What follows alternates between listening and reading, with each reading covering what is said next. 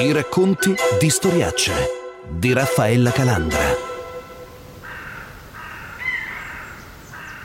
Andrea, lei è un cacciatore, le posso chiedere da quanto tempo? Da quando avevo 18 anni che ho avuto la licenza di caccia, però andavo a caccia con mio padre, una tradizione ormai se non hai qualcuno che te la, te la fa sentire e ti ci porta non, è difficile che, che venga tramandata.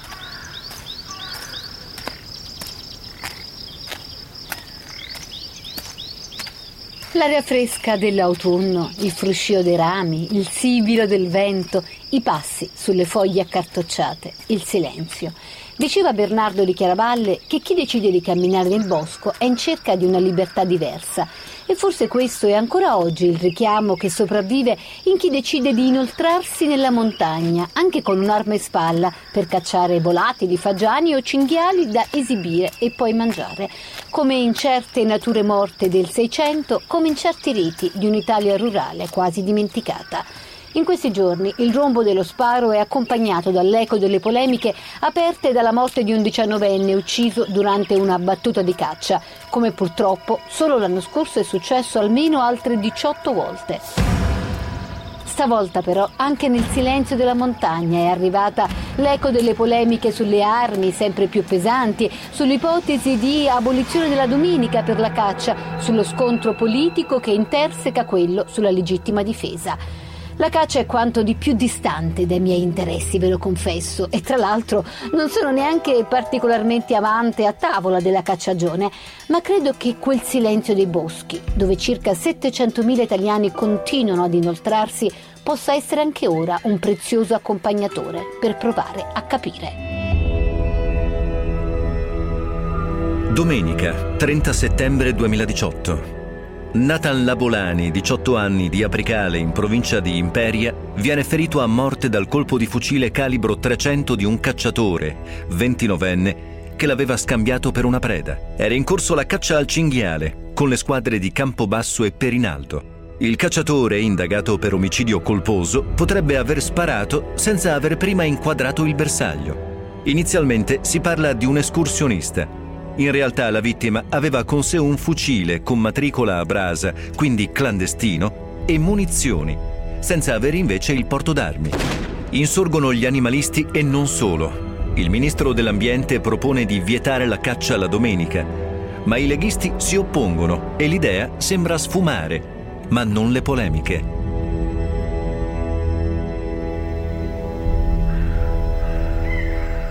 Una battuta di caccia ha le sue regole e quando è in atto ci sono precise indicazioni, un po' come avviene per i sub con le boe. Ci sono allora bandierine e cappellini arancioni che anche Andrea, ogni volta che dismette la giacca e si allontana da Roma, non manca di portare con sé siamo tutti su delle linee ben demarcate sposte. Posso dire che il capocaccia decide che la persona eh, X si mette in questo posto, poi si va avanti, trova un'altra persona, la mette so, 30, 20, 50 metri. Perché una linea? Perché uno deve sparare o avanti o dietro, mai lateralmente perché c'è l'altra posta accanto.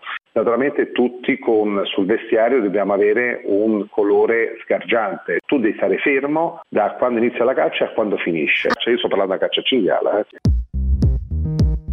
Così nell'ultima stagione venatoria è successo almeno 18 volte. 18 persone uccise dallo sparo di un cacciatore, secondo cifre trasmesse da loro stessi. In questa stagione, iniziata a settembre, per il WWF sono già state almeno due le vittime e 13 i feriti, tra questi anche Nathan. Rileggo le cronache e mi colpisce la ragione del botta e risposta tra le associazioni venatori da una parte e gli ambientalisti dall'altra. Stavolta riguarda il numero dei bimbi morti durante la caccia. 14 sono le piccole vittime secondo questi ultimi, 4 invece in 11 stagioni secondo la cabina di regia che raggruppa Federcaccia, Enal Caccia e altre 5 associazioni riconosciute. E purtroppo, quando il clamore trasforma il dibattito in un ring, si finisce per litigare anche su fatti del genere. In una lettera al Ministero dell'Interno, il WWF elenca quelli che considera i comportamenti più pericolosi. Il mancato rispetto delle distanze minime da strade e centri abitati, una tendenza a sparare senza inquadrare il bersaglio, l'abitudine di accompagnare le battute di caccia con colazioni comprensive di vino e si aggiunge l'elevata età media dei possessori di licenza di caccia. Gianluca Dall'Olio, presidente di Federcaccia. Quanti sono i cacciatori in Italia? Il, dato più preciso lo dovrebbe dare il Ministero, circa 550.000 fra le sette associazioni venatorie riconosciute per legge dello Stato. Poi ci possono essere delle, delle, delle indicazioni. Delle stime, ecco, e le stime che cosa ci fanno, ci fanno dire? 650 e 700 mila cacciatori. Il trend è un trend in calo, comune al resto d'Europa, se vuole dico il numero di cacciatori europei, sono più di 7 milioni. Nell'Unione Europea più di 7 milioni, in Italia intorno, siamo intorno ai 670.000, 700.000 uh, sì cacciatori con licenza. 150.000, 1.200.000 in Francia, 800.000 in Spagna. Secondo voi c'è qualche elemento che andrebbe rivisto per aumentare le misure di sicurezza? Gli aspetti legati alla sicurezza, a caccia e nel maneggio complessivo delle armi, per certo. Quindi andrebbero aumentate le misure di sicurezza, esatto. ma in che direzione? Nel momento in cui uno usa delle armi, nonostante abbia dato l'esame, questi potrebbero essere rivisti eh, alla luce di quello che succede in alcuni paesi europei, in cui anno per anno o ogni due anni uno è tenuto a sottoporsi ad una sorta di prova al maneggio delle armi senza la quale non è autorizzato a, svolgere attività venatoria. Dico quindi la possibilità anche di revocare la licenza di caccia se non si superano queste verifiche annuali. Cioè uno può mantenere il porto d'armi ma non può andare a caccia, questo potrebbe essere una soluzione. È chiaro che questa è una proposta che va agita anche dal punto di vista delle norme, no? Rendere le verifiche periodiche. In realtà nello stesso mondo della caccia le opinioni sono diverse su questo e altri considerano eventuali nuovi controlli solo come ostacoli, frutto di una campagna di demonizzazione, dicono. I fatti dicono che soprattutto nella caccia al cinghiale le armi sono diventate sempre più pesanti. Nathan, ad esempio, è stato ucciso da un proiettile calibro 300 e nel tempo, al posto delle tradizionali carabine, quelle con cui Andrea, ad esempio, ha scoperto la passione di cui ci sta parlando, nel tempo le armi sono diventate anche in grado di coprire lunghe distanze. Il weekend è il momento che ciascuno di noi dedica alle proprie passioni e così fanno i cacciatori, che infatti sono insorti nel momento in cui il ministro dell'Ambiente Sergio Costa ha suggerito, subito dopo la morte di Nathan, di vietare la caccia la domenica. Lamberto Cardia, presidente di Enal Caccia e già presidente della Consob. Il ministro è nato forestale, quindi dovrebbe ben conoscere tutti i problemi della natura.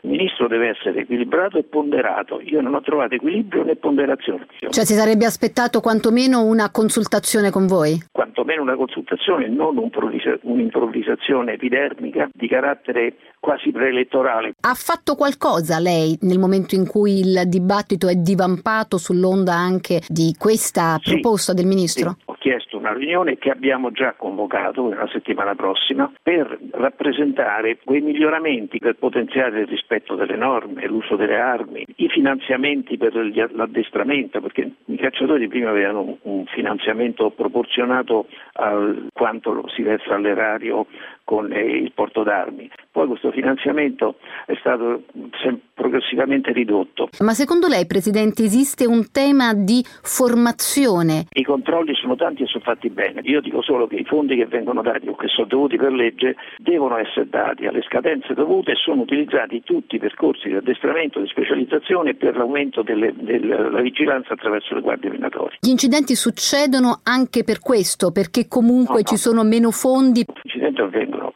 a volte per fatalità. Nel 2017 eh, i morti per incidenti di caccia veri, cioè per sparo di fucile, sono stati 18. Anche 18 in un periodo che è quello preciso diciamo, della stagione venatoria, in realtà poi non sono così pochi. Ci vuole ripetuto addestramento, la tipologia di armi, perché prima si andava a caccia con la doppietta che sparava 80 metri, 100 metri già non, colpi, non faceva più danno, oggi si fa, ci sono armi specialmente per l'uso del cinghiale o la grande prede che hanno, hanno molto più potenza di tiro, quindi lì ci vuole una grandissima attenzione però ci vuole anche che chi va in zone di caccia che noi abbiamo circondato con paletti, con avvertimenti dal giorno prima, non ci vada proprio e se c'entrino che manifestino la loro presenza. Nathan non aveva fatto niente di tutto questo, perché non era in regola. Ma come spesso succede, alcune storie, a volte per caso, diventano simboli di un dibattito, compreso quello che tocca i rapporti del mondo delle lobby delle armi col ministro dell'Interno. E da qui ripartiamo nella seconda parte di Storiacce. I racconti di Storiacce.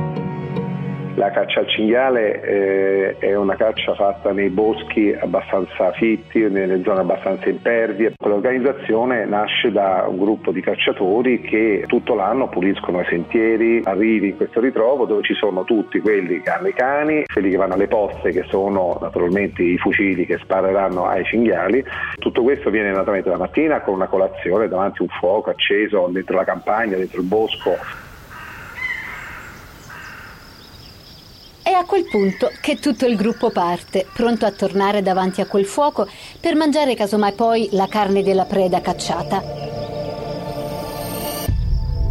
Anche Nathan Labolani forse aveva in mente di concludere così la sua domenica, ma il diciannovenne di Imperia è stato ucciso durante una battuta di caccia, dove lui però si trovava in violazione di tutte le regole previste dalla stessa caccia.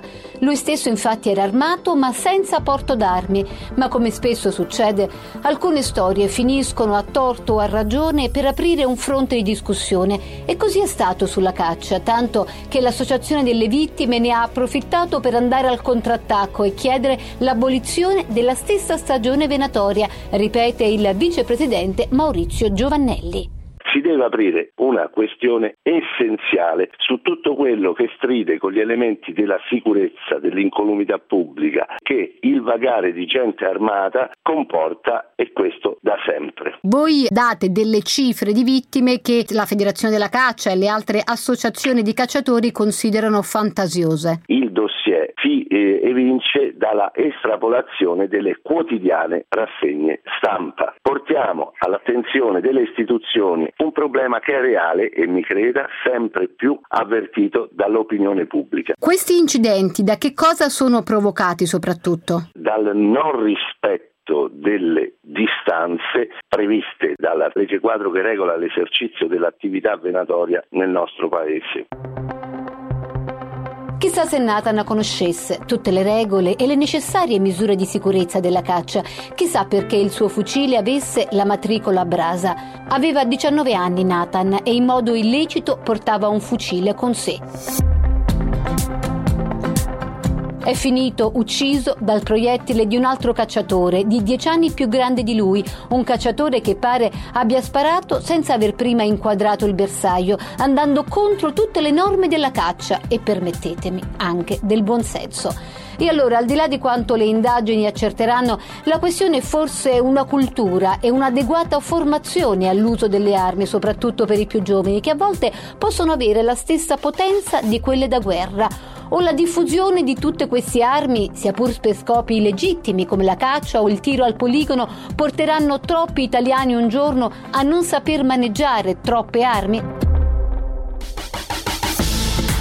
Su questo da tempo si interroga Giorgio Beretta, che con i Beretta, quelli delle pistole, giusto per chiarirlo, non ha nulla a che fare ed è consulente dell'Osservatorio sulle armi leggere. La legge italiana prevede che qualsiasi persona che abbia una licenza per caccia, così anche come una licenza per tiro sportivo, possa detenere tre armi comuni, sei armi sportive e un numero illimitato di fucili da caccia, ma il Viminale non ha mai reso noto i numeri delle armi. Delle stime collegate alle licenze di caccia? Alle licenze, esattamente. Una stima dei sindacati di polizia che nelle case degli italiani ci siano qualcosa come 12 milioni di armi regolarmente detenute. Quali sono le più pericolose? Certamente le più pericolose sono quelle appunto per la caccia al cinghiale o per la caccia agli ungolati. Ed infatti quello che è successo è proprio questo, cioè di un ragazzo che è stato ucciso durante una battuta di caccia al cinghiale. Sono proiettili che sono molto vicini anche a quelli che vengono utilizzati appunto dalle forze armate. Siamo su una potenza di, di gittata che arriva anche oltre il chilometro, forse oltre i due chilometri. Secondo lei esiste un'adeguata cultura dell'utilizzo delle armi? C'è una cultura ma non c'è una trafila adeguata. Per ottenere una licenza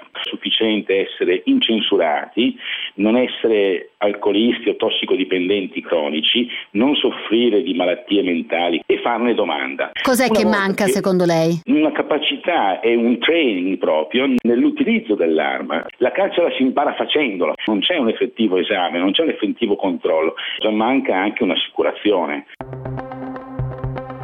Quanto più ci addentriamo nel mondo della caccia, un po' come quando ci si inoltra nel bosco più fitto, si scoprono sempre aspetti diversi ma sono ben chiari a tutti anche gli interessi che esistono dietro la passione dell'arte venatoria, a cominciare dagli interessi delle lobby delle armi. Così la discussione sulla caccia finisce per intersecare quella sulla legittima difesa e ne è ben consapevole Lamberto Cardia, presidente di Enal Caccia, già presidente tra l'altro di Consob e a lungo magistrato, strenuo difensore delle tutele per la caccia, ma che sulla legittima difesa ha però un'idea un po' più sfumata rispetto a quella del ministro dell'Interno con cui fu ripreso in un colloquio preelettorale. Noi facciamo molte riunioni nelle quali c'è proprio l'addestramento all'uso delle armi. E chi è al di fuori delle associazioni ma ha comunque la licenza? No, queste sono le associazioni che si fanno carico di questo addestramento. Se poi si deve dire, dopo che hai preso il porto di la licenza di fucile, tu dopo cinque anni devi fare ancora vedere se sai sparare, beh, mi apparirebbe una delle fantasiose idee che possono essere fatte per colpire in vari modi l'attività venatoria, compreso compreso in questo caso un ministro che dice qualche cosa che aveva il dovere di evitare. L'evoluzione ha portato le grandi case produttrici di armi a esportare il 90% delle loro armi. Si tratta comunque di armi che sono in mano non a forze dell'ordine, diciamo. Le armi esistono, la, la, la licenza di utilizzo di quelle armi esiste, rimane solo il dovere di chi usa quelle armi di usarle con prudenza e massima attenzione, come esiste il dovere di chiunque di non invadere spazi nei quali c'è in esercizio un'attività, una battuta di caccia e quindi ci sono armi che possono andare lontano. Quando c'è stato appunto tutto questo dibattito, lei ne ha parlato anche con il Ministro dell'Interno, con Salvini? Io non ho parlato, ma conto di, dopo fatta la riunione, la cabina di regia, chiedere di essere ricevuti anche dal Ministro dell'Ambiente e anche dal Ministro dell'Interno. Col Ministro dell'Interno penso ci sia un rapporto di grande validità, il rapporto con la politica deve essere un rapporto paritario. La caccia e la questione un po' della legittima difesa sono temi molto diversi ma in comune hanno l'uso delle armi. Secondo me la legittima difesa è uno dei principi della vita. Naturalmente deve essere proporzionata al rischio o al pericolo che uno ha. E questo però il Ministro dell'Interno mi sa che non è tanto d'accordo. È una valutazione politica rispetto al Ministro dell'Interno. A casa, essendo cacciatore, certamente ho armi da fuoco. Se vengono dentro casa mia e ho l'apprensione che possono tagliare un'orecchia a mia moglie, utilizzerei lo strumento di difesa che ho. E questo ha a che fare con il principio della proporzione e della... Vero la proporzione tenendo conto che in casa propria uno può avere l'angoscia, l'utilizzo dell'arma per difesa è consentito. Esiste già la legittima difesa, altro discorso è una difesa sempre legittima indipendentemente dalla proporzione, ma è ehm, circolato un video in cui avevate chiesto legittimamente, per carità, al futuro ministro eh, dell'interno garanzie che, po- che non ci fossero limitazioni per la caccia. Non sono state chieste garanzie che non ci fossero limitazioni per la caccia, chi ha detto questo non ha detto rispondente al vero, sono stati rappresentati a un uomo politico che poi è diventato ministro dell'interno e vicepresidente e che ci ha ascoltato con molta attenzione e accuratezza e tra l'altro con molta competenza. Abbiamo chiesto solo che i cacciatori potessero esercitare secondo le leggi, secondo le direttive internazionali, senza essere perseguitati dagli anticaccia. Era un video di una riunione in un hotel di, eh, di Vicenza, queste parole si attribuiscono a lei? A me attribuire parole di dire la caccia deve essere esercitata in modo libero e in ogni modo è assolutamente impossibile. Io posso solo aver detto che la caccia deve essere esercitata con la serenità dell'esercizio e con rispetto di tutte le norme. Nessuno può attribuirmi cose che io non ho detto assolutamente. I racconti di storiacce di Raffaella Calandra. In regia Paolo Corleoni. Mandateci anche le vostre testimonianze e messaggi vocali alla mail storiacce.radio24.it. Ci trovate anche sulla pagina Facebook di Storiacce e su Twitter all'account Rafcalandra. Per riascoltare questa e tutte le altre puntate in podcast, il sito è radio24.it. Ciao, a domenica prossima.